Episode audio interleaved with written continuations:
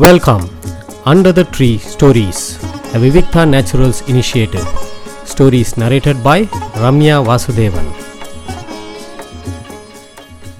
நம்ம எஸ் ராமகிருஷ்ணன் அவர்கள் எழுதின ஏழுதலை நகரம் அப்படிங்கிற ஒரு குறுநாவலில் இருக்கிற கதைகள்லாம் வரிசையாக பார்த்துட்ருக்கோம்.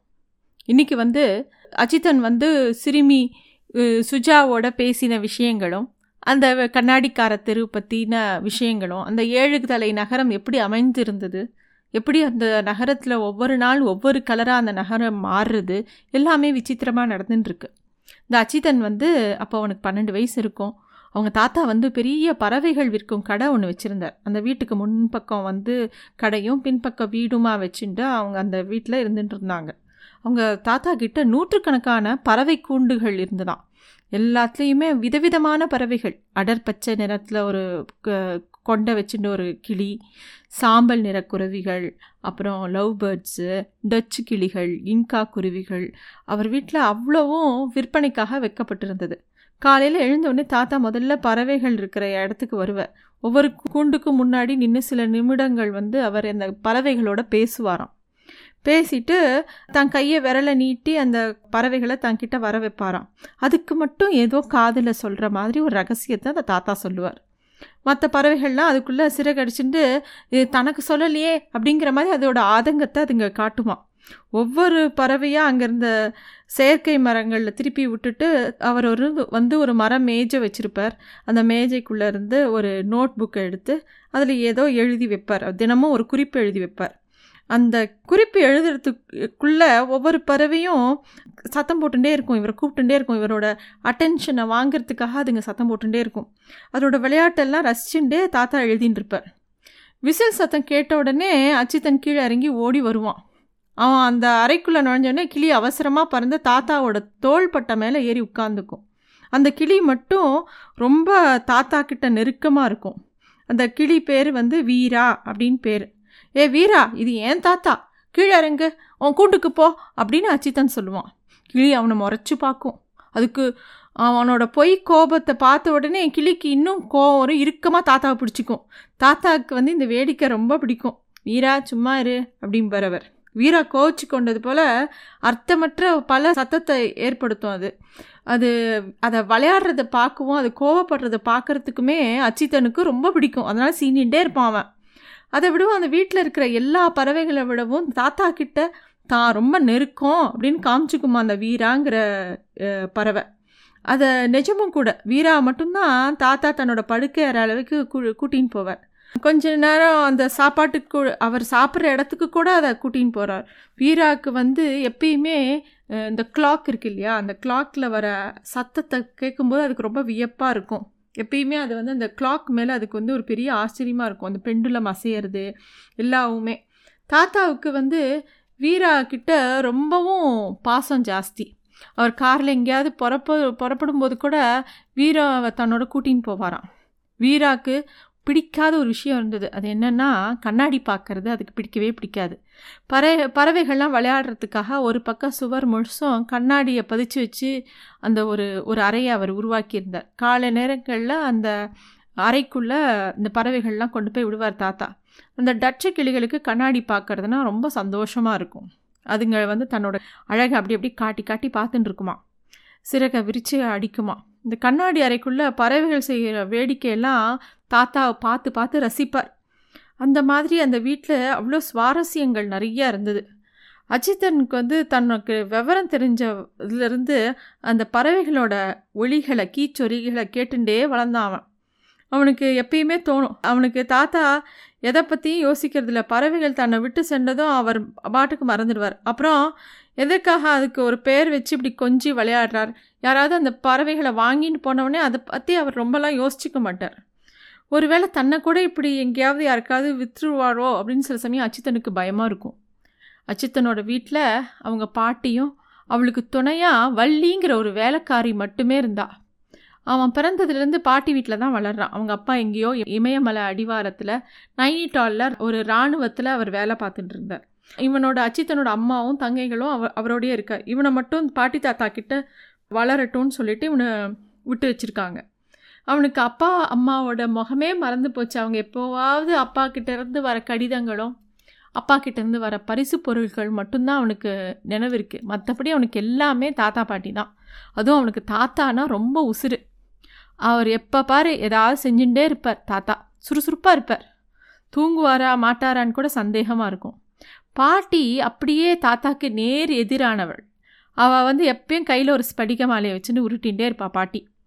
அன்றைக்கின்னு பார்த்து அச்சிதன் அச்சிதனுக்கு காத்தாலேருந்து திருப்பியும் புதிர் கணக்கு போடணும் ஒரு விடுகதை சொல்லணும் அப்படின்னே அப்படியே யோசிச்சுட்டே இருக்கான். அதனால் அவன் வந்து பறவைகளை தேடி அன்றைக்கி வந்து பறவைகளை பார்க்கவே போகல மித்த சி சிறுவர்கள் போல் இவன் பள்ளிக்கு போயெல்லாம் படிக்கலை. இவங்க தாத்தா வந்து வீட்டுக்கே ஆசிரியர்களை கூப்பிட்டு இவனை வந்து படிப்பு வீட்லேயே ஹோம் ஸ்கூலிங் மாதிரி பண்ணிட்டார். ஏன்னா அவன் ஒரு தடவை என்ன பண்ணிட்டான் ரெண்டு வருஷத்துக்கு முன்னாடி ஸ்கூலுக்கு போனவன் வீட்டுக்கே வரல. யாரோ ஐஸ்கிரீம் வாங்கி தரேன்னு சொன்னான்னு சொல்லிட்டு அவளோட போயிட்டான். அப்புறம் ரெண்டு நாள் கழித்து தான் வீட்டுக்கு வந்தான்.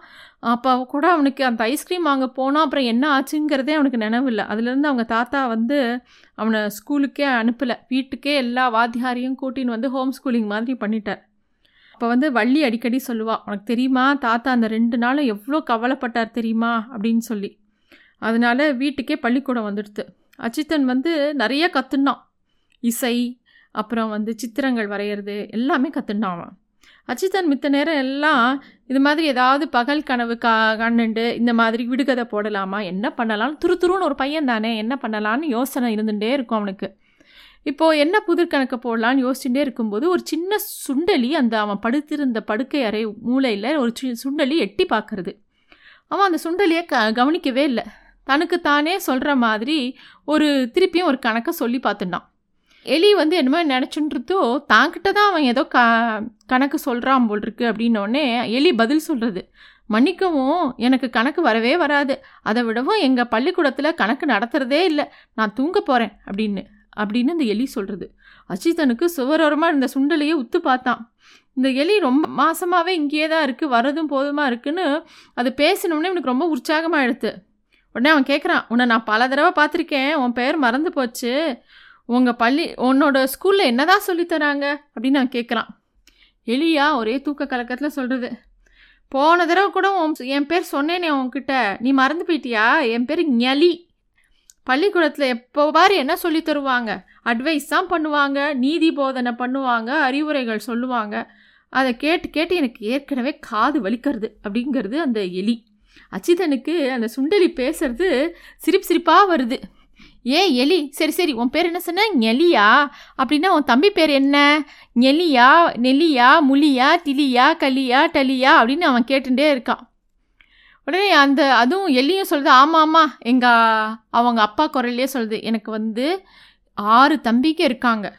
ஒரு தம்பி பேர் ஞலி ஒரு தம்பி பேர் நெலி முலி திலி கலி லலி டலி அப்படின்னு சொல்கிறது அச்சிதனுக்கு ரொம்ப ஆச்சரியமாக இருக்குது எல்லாத்துக்கும் அது பதில் சொல்கிறது ஏதோ அறிவுரை அறிவுரைன்னு சொன்னியே என்ன அறிவுரை சொல்லித்தராங்க ஸ்கூலில் அப்படின்னு அவன் கேட்குறான் யாரோ ரெண்டாயிரம் வருஷத்துக்கு முன்னாடி வாழ்ந்த எலிமேல் நிறையா நிறைய நீதிமொழியெல்லாம் சொல்லி வச்சுருக்காராம். அதை படிக்க சொல்லி உயிரை வாங்குறாங்க ஸ்கூலில் இன்றைக்கி கூட ரெண்டு அறிவுரை சொல்லி கொடுத்தாங்க. என்ன தெரியுமா? தடியடி பழகு திருடி தின்னு. இதையே நூறு தடவை எழுதணுமா? எனக்கு வந்து எழுதி எழுதி கை வலிக்கிறது அப்படின்னு அந்த எலி சொல்லுது. இது கேட்டவுடனே அச்சித்தனுக்கு சிரிப்பு தாங்கலை. தடியடி பழகு அடிதடி பழகு. இது என்னது இது? அப்படின்னு சொல்லிட்டு நான் எலி சொல்கிறத நினச்சி நினச்சி அவன் சிரிக்கிறான். ஒரு எலி எப்போ யார் வேணாலும் தடியால் அடிக்கலாங்கிறத சின்ன வயசுலேருந்தே அடி வாங்க பழக வேண்டுங்கிறத தான் அது சொல்லித்தராரு அதே மாதிரி எலியை எல்லாத்தையும் திருடி திருடி திங்கிறது அப்படிங்கிறத ஞாபகப்படுத்துறதுக்கு தான் சொல்லித்தராரு எங்கே போனாலும் நிம்மதியே இல்லை. தூங்கலான்னா இந்த பெரிய பூமியில் நான் தூங்கிறதுக்கு ஒரு இடம் இல்லை அப்படின்னு அந்த எலி புலம்புறது. அஜிதனுக்கு அது இன்னும் சீண்டனும் போல் இருக்குது நன்னா பேசுகிறதே அப்படின்ட்டு. உன்னை போலவே அடுத்த வீட்டில் இங்கே வந்து போகிற ஒரு முரட்டு பூனை இருக்குது தெரியுமா? நீ பார்த்துருக்க மாட்டேன் அது ரொம்ப அபூர்வமான பூனை. ஒரே வாயில் ஒரு முயல் அப்படியே கடித்து சாப்பிட்ரும் அப்படின்னு. இதை கேட்டவுடனே எலிக்குது மொ முகமே சின்னதாக போயிடுத்து. அதுக்கு பயம் வந்துடுத்து. அது சொல்கிறது பூனை ஒருபோதும் முயலை சாப்பிட்றதே இல்லை. நீ சும்மா பொய் சொல்கிற அப்படின்னு அந்த எலி சொல்கிறது அச்சித்தன் சொல்கிறான் எலியோட பயத்தை பார்த்தவொடனே அவனுக்கு என்னமோ மாதிரி ஆயிடுது. நீ மட்டும் என்னோடய நோட்டு புஸ்தகத்தெல்லாம் அடி ரப்பரெல்லாம் தின்னும்போது பூனை ஏன் ஒரு முயலை திங்காதா? அப்படின்னு அவன் கேட்குறான் எலிக்கு என்ன பதில் சொல்கிறதே தெரில பேசாமல் இந்த இடத்த விட்டு ஓடிடலாமா? இல்லை நம்ம தூங்க விடாமல் இவன் இப்படியே பேசிகிட்டே இருக்கானே அப்படின்னு யோசிக்கிறது. முயலை சாப்பிடுனா அது பூனைக்காக இருக்க முடியாது. புளியாக தான் இருக்கும். எனக்கு புளியை பற்றி கவலையே இல்லை. அது எலிகளை சாப்பிடவே சாப்பிடாது அப்படிங்கிறது. ஏதாவது பதில் சொல்லணுமேனு எலிக்கு. அஜித்தனுக்கு சிரிப்பு சிரிப்பாக வருது. சும்மா தான் சீன்றான் அந்த எலியை. ஆனால் எலி ரொம்ப எல்லாம் நிஜம் நம்பின்னு பதில் சொல்கிறது திருப்பியும் அவன் சும்மா இல்லாமல் நிச்சயமாக அது பூனை தான். காரணம் பதுங்கி பதுங்கி கள்ளத்தனமாக இந்த வீட்டில் வந்து பாலை குடிக்கிறதே. புளி எங்கேயாவது பாலை குடிக்குமா? அப்படி ந நடக்கவே நடக்காது இல்லையா? அப்படின்னு சொன்னோடனே எலிக்கு இன்னும் குழப்பமாக இருக்குது அப்படின்னா அந்த பூனைக்கு கண் கோளாறு ஏற்பட்டிருக்கும். கண்ணு தெரியாத பூனை பற்றி எனக்கு கவலை இல்லை அப்படிங்கிறது அதாவது இவன் சீண்டிகிட்டே இருக்கான் அது எல்லாத்துக்கும் ஏதோ பதில் சொல்லிகிட்டே இருக்குது உடனே இவன் சொல்கிறான் அந்த பூனை இது வரைக்கும் தொண்ணூற்றி ஒம்பது எலிகளை சாப்பிட்ருக்கான் நூறாவது எலி சாப்பிட்டா அது சா இன்னும் ஒரு எலி சாப்பிட்டா அது நூறு எலி சாப்பிட்ரும் அப்படின்னோடனே பயந்து போய் அந்த எலி வந்து ஓடி தலை ஓடி போய் தன்னோட வலைக்குள்ளே அந்த பொந்துக்குள்ளே ஒளிஞ்சிக்கிறது. உலகம் ரொம்ப மோசமானது. நிம்மதியாக தூங்கணும். கொஞ்சம் இடம் கிடைக்குமான்னு பார்த்தா கிடைக்கவே மாட்டேங்கிறது. நான் மட்டும் பெருசாக வளர்ந்துட்டேன்னா ஒரு பூனையை அப்படியே ஒரே வாயில் நான் சாப்பிட்ருவேனாக்கும் அப்படின்னு சொல்கிறது அந்த எலி. அஜித்தன் வந்து பாவமாக எடுத்த அஜித்தனுக்கு என்னடா இது இது ரொம்ப வருத்தப்படுறது க பயப்படுறதுன்னு சொல்லிட்டு சரி அதுக்கு ஒன்று சொல்கிறேன் கேட்டுக்கோ. அந்த பூனை ரொம்ப நல்ல பிராணி. அது கதை சொல்லும். எலிகளை சாப்பிடவே சாப்பிடாது. காரணம் அந்த பூனைக்கு கதைகள்னால் அவ்வளோ பிடிக்கும். அப்படின்னு அவன் சொல்கிறான் உடனே எலிக்கு ஒன்று நம்பவே முடியல. அது சொல்கிறது நம்பவே முடியல. நிஜம் சொல்கிறியா பூனை எங்கேயாவது கதை கேட்குமா அப்படின்னு கேட்குறான் மற்ற பூனையை பற்றி எனக்கு தெரியாதுப்பா. ஆனால் இங்கே வர இந்த பூனை தினமும் கதை கேட்கும் நானே நிறைய கதை சொல்லியிருக்கேன் அப்படிங்கிறான் அஜிதன்.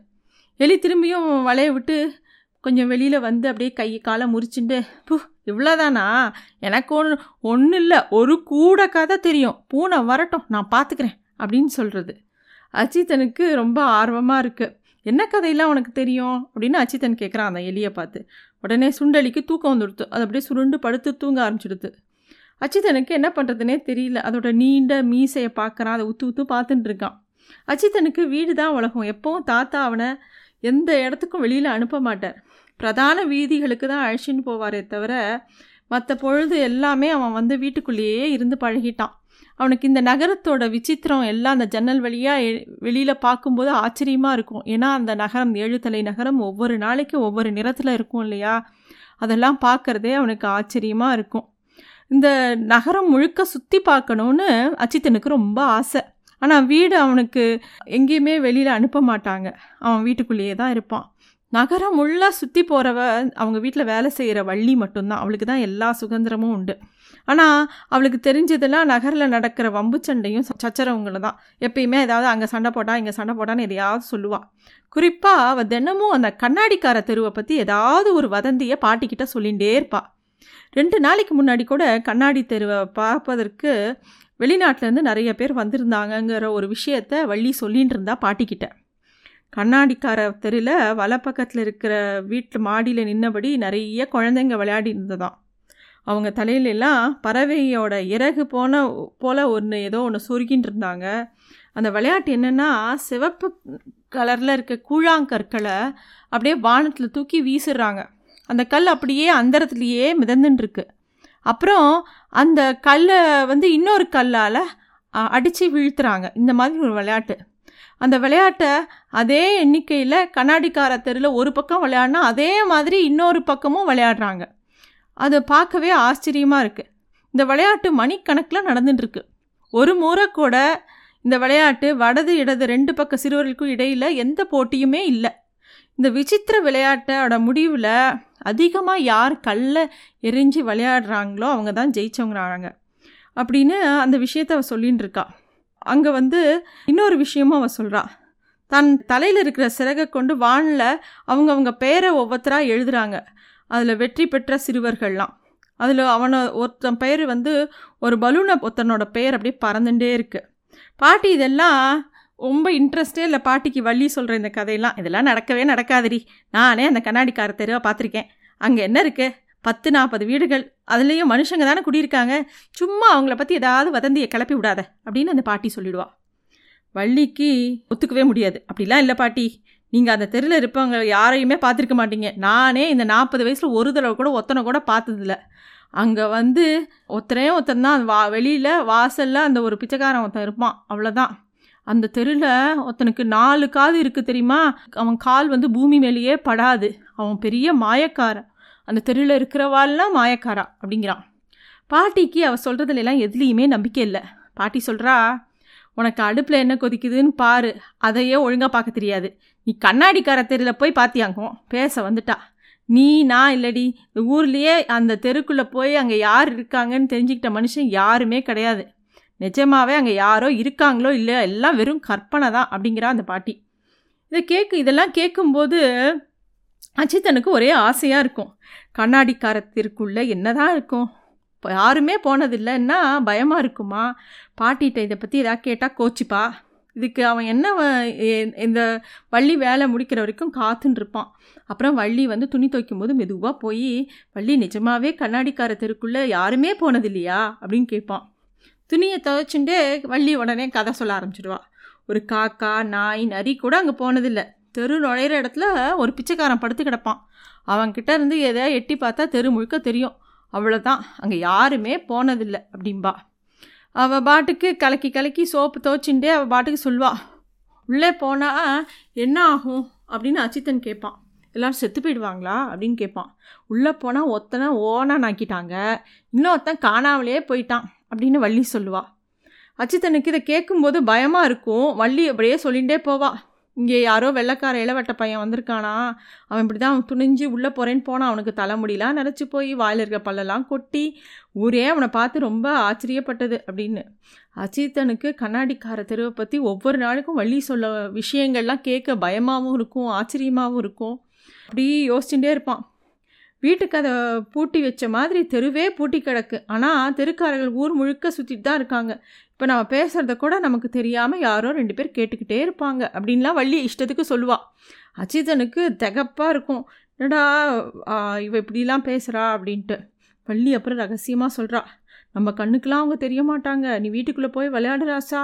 நான் துணியை காய போட்டுட்டு நான் போய் வந்துடுறேன் அப்படின்னு சொல்லுவாள் அஜித்தனுக்கு தன்னோட ரூம்குள்ளே போய் ஜன்னல்லாம் மூடி வச்சிடலான்னு சொல்லிட்டு வேகமாக ரூம் ரூமெல்லாம் மூடி வைப்பான்.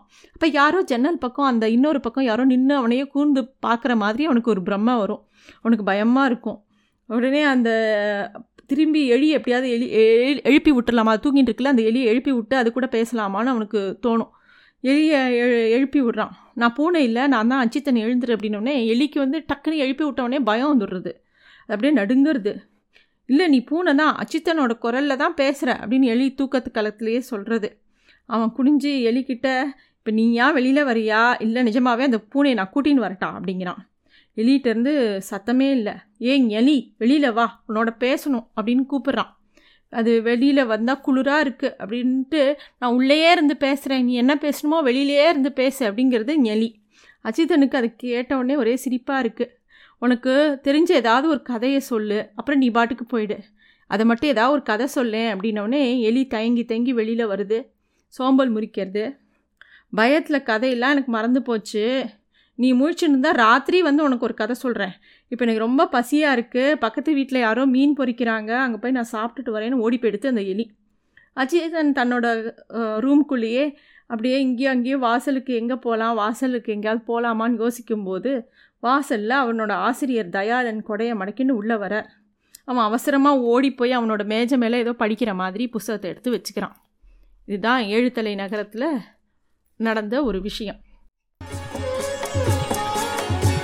Thanks for listening to stories under the tree a Vivikta naturals initiative